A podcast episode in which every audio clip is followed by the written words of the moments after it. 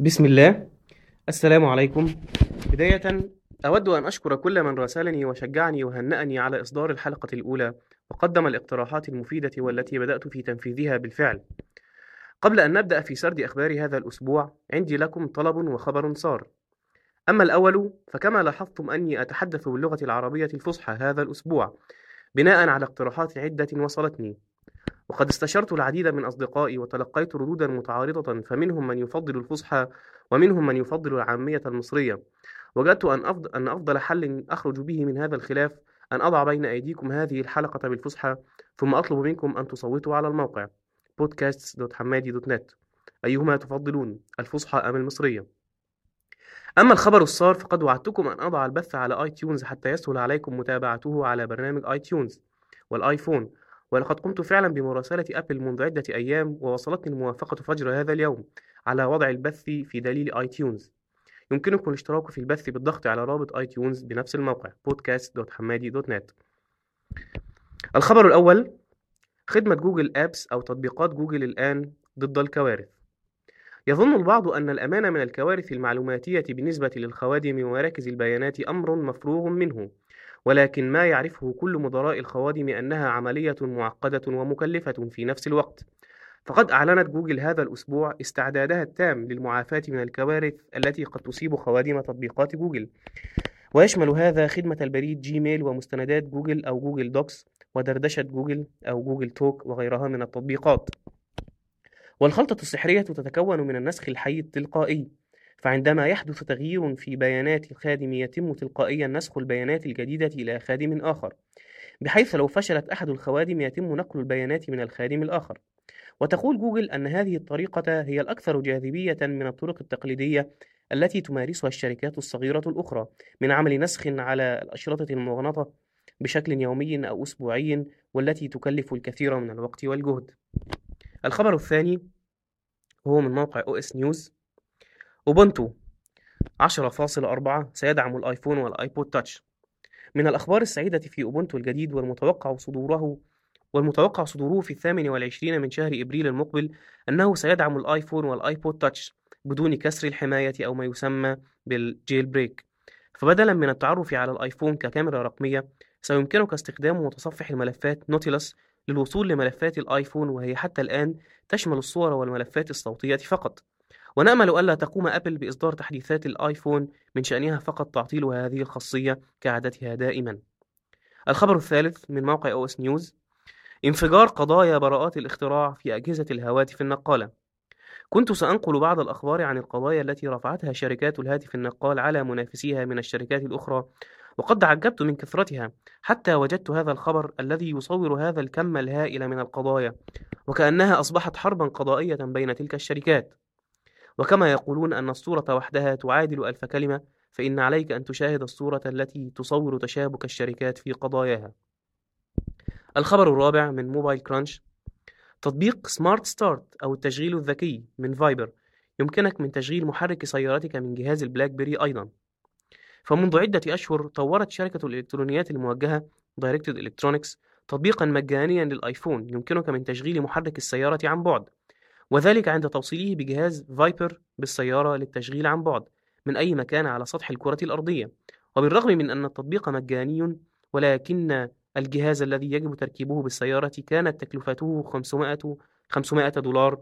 طرحت نفس الشركة هذا الأسبوع برنامجا مجانيا مماثلا ليعمل على أجهزة البلاك بيري وحسب إمكانات السيارة وما توفره لهذا الجهاز يمكنك أيضا فتح وإغلاق الأبواب وتشغيل رنين الإنذار وبعض المزايا الأخرى.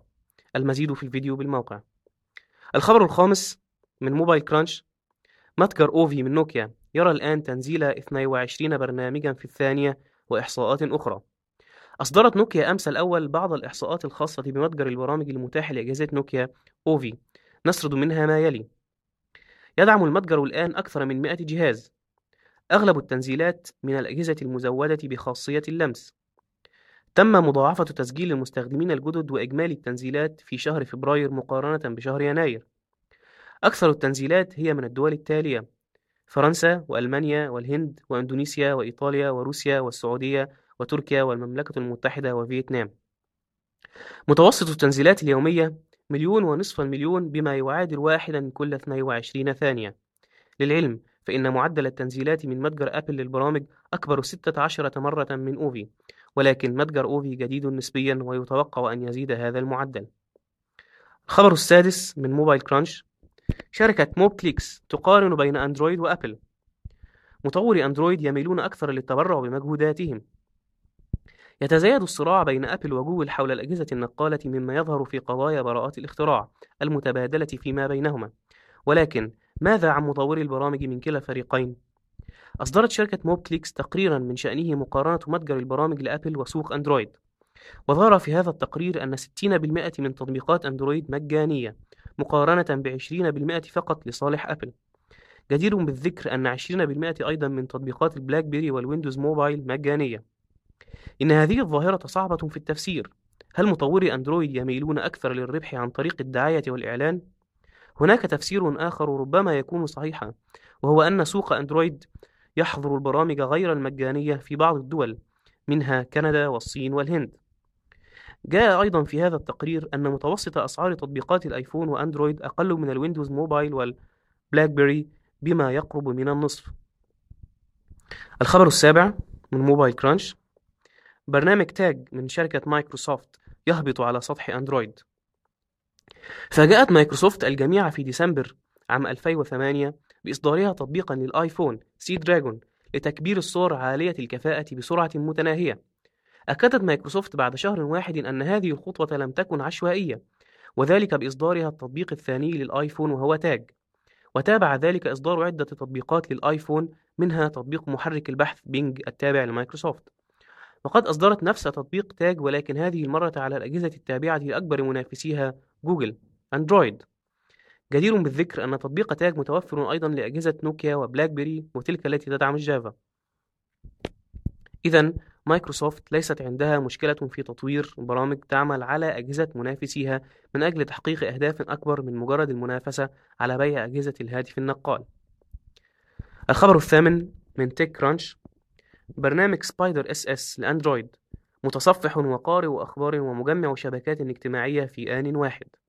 شركة جيج اليابانية لها السبق منذ عام 2003 في إصدار أول متصفح للأجهزة التي تدعم الجافا يمكنك من مشاهدة المواقع على الهاتف تماما كما تشاهدها على جهاز الحاسب الشخصي.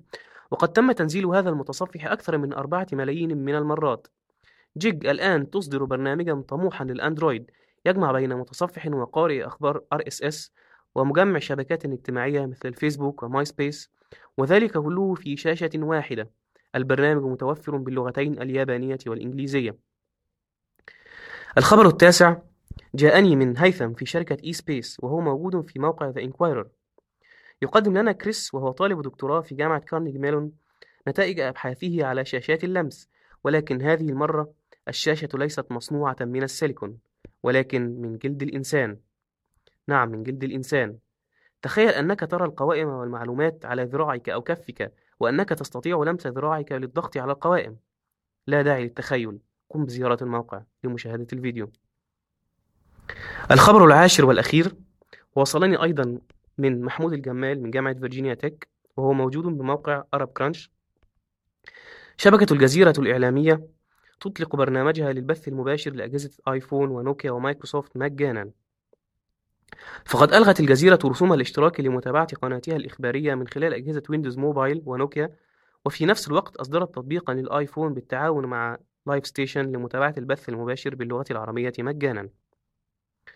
إلى هنا انتهت الأخبار وأرجو أن تكونوا قد استمتعتم بهذه الدقائق وأرجو منكم التصويت على اختيار اللغة المناسبة للبث في الأسابيع المقبلة إن شاء الله تعالى.